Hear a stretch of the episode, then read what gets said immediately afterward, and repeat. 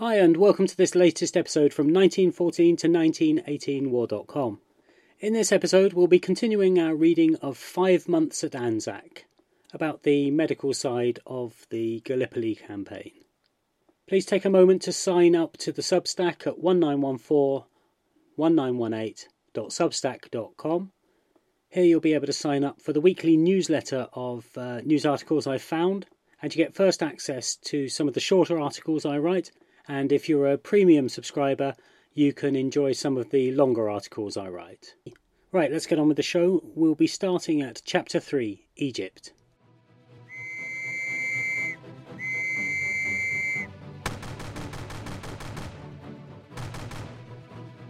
Everything you hold worthwhile is at stake. Nur durch starke Berührung mit der See können wir den für uns nötigen weltumspannenden Geistnot von Gewinn.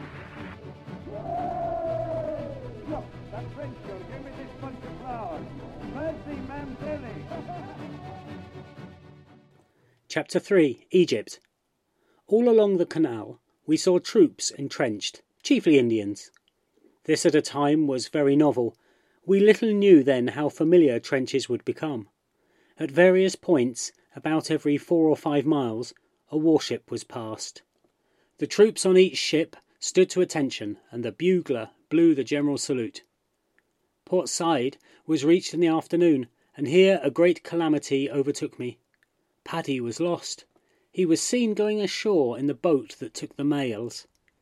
Though orders were out against anyone's leaving the ship, Colonel Monash offered me permission to go and look for him.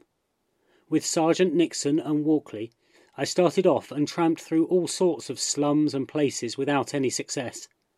Finally, we returned to the waterfront, where one of the natives, a little more intelligent than the others, took me to the custom house close by. One of the officials could speak a little English, and in response to my inquiry, he turned up a large book. Then I saw, among a lot of Egyptian writing, Paddy 4 AMC, Mormon. This corresponded to his identity disc, which was around his neck. He was out at the abattoirs, where after a three mile drive we obtained him. His return to the ship was hailed by the men with vociferous cheers.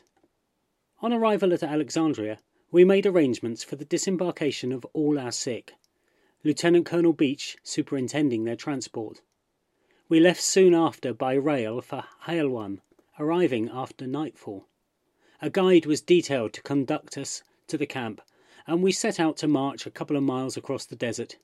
It was quite cold, so that the march was rather good, but loaded as we were, in full marching order, and soft after a long sea voyage, it was a stiff tramp. In the pitch dark, as silent as the grave, we stumbled along, and finally arrived at the camp outside Heliopolis, a place known as the aerodrome. Lieutenant Colonel Sutherland and Major Helsham were camped with their ambulance close by, and with most kindly forethought had pitched our tents for us. We just lay down in our greatcoats and slept until morning. Our brigade was camped just across the road and formed part of the New Zealand and Australian Division under General Sir Alexander Godley. Training soon began, and everyone seemed full of the idea of making himself fit. Our peace camps and continuous training at home look very puny and small in comparison with the work which now occupied our time. At manoeuvres, the number of troops might be anything up to 30,000. To march in the rear of such a column meant that each of the ambulances soon swallowed its peck of dirt. But with it all, we were healthy and vigorous. As an ambulance, we practiced all sorts of movements. Under supposition that we might have to retreat suddenly, the whole camp would be struck, packed on the wagon, and taken down the Suez Road, where it was pitched again, ready to receive patients. Then tents would be struck and a return made to camp. Or we would make a start after nightfall and practice the movements without lights, the transport handling the horses in the dark. Or the different sections would march out independently and concentrate on a point agreed upon. It was great practice, but in the end not necessary, for we went not to France, as we expected, but to Gallipoli, where we had no horses. However, it taught the men to believe in themselves. That period of training was great, everyone benefited, and by the beginning of April we felt fit for anything. We were exceedingly well looked after in the way of a standing camp. Sand, of course, was everywhere, but when watered it became quite hard, and the quadrangle made a fine drill ground. Each unit had a mess house in which the men had their meals. There was an abundant supply of water obtained from the Nile, so that shower baths were plentiful. Canteens were established, and the men were able to supplement their rations. The Y.M.C.A. erected buildings for the men's entertainment, which served an excellent purpose in keeping the troops in camp. Cinematographs showed pictures, and all round the camp dealers established shops, so that there was very little inducement for the men to leave at night. A good deal of our time was occupied in weeding out undesirables from the brigade. Thank goodness I had not to send a man from the ambulance back for this reason. Apart from the instructive side of our stay in Egypt, the sojourn was most educational. We were camped just on the edge of the land of Goshen. The place where Joseph obtained his wife was only about a mile away from my tent, and the well where the Virgin Mother rested with our Saviour was in close proximity.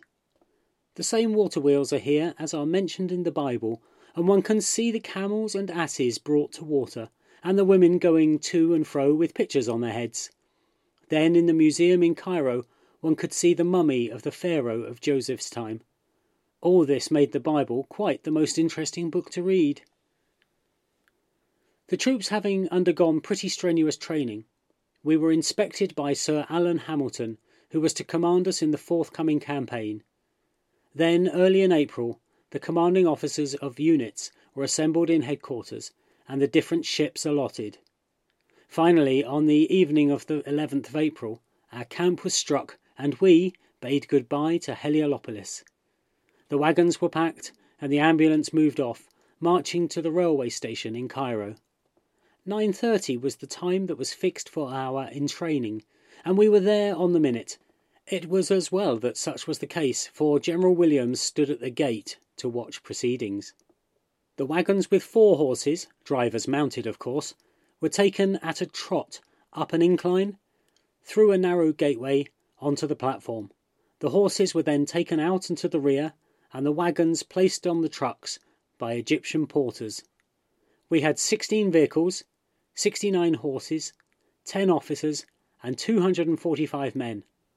The whole were entrained in 35 minutes.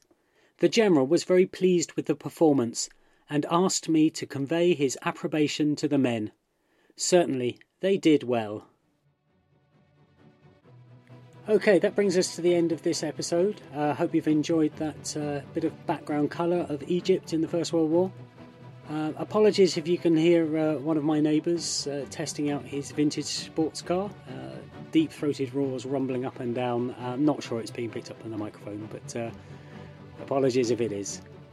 As always, try out the Substack. Links in the uh, show notes, and I'll look forward to uh, having your company at the next episode. Thanks a lot. Bye.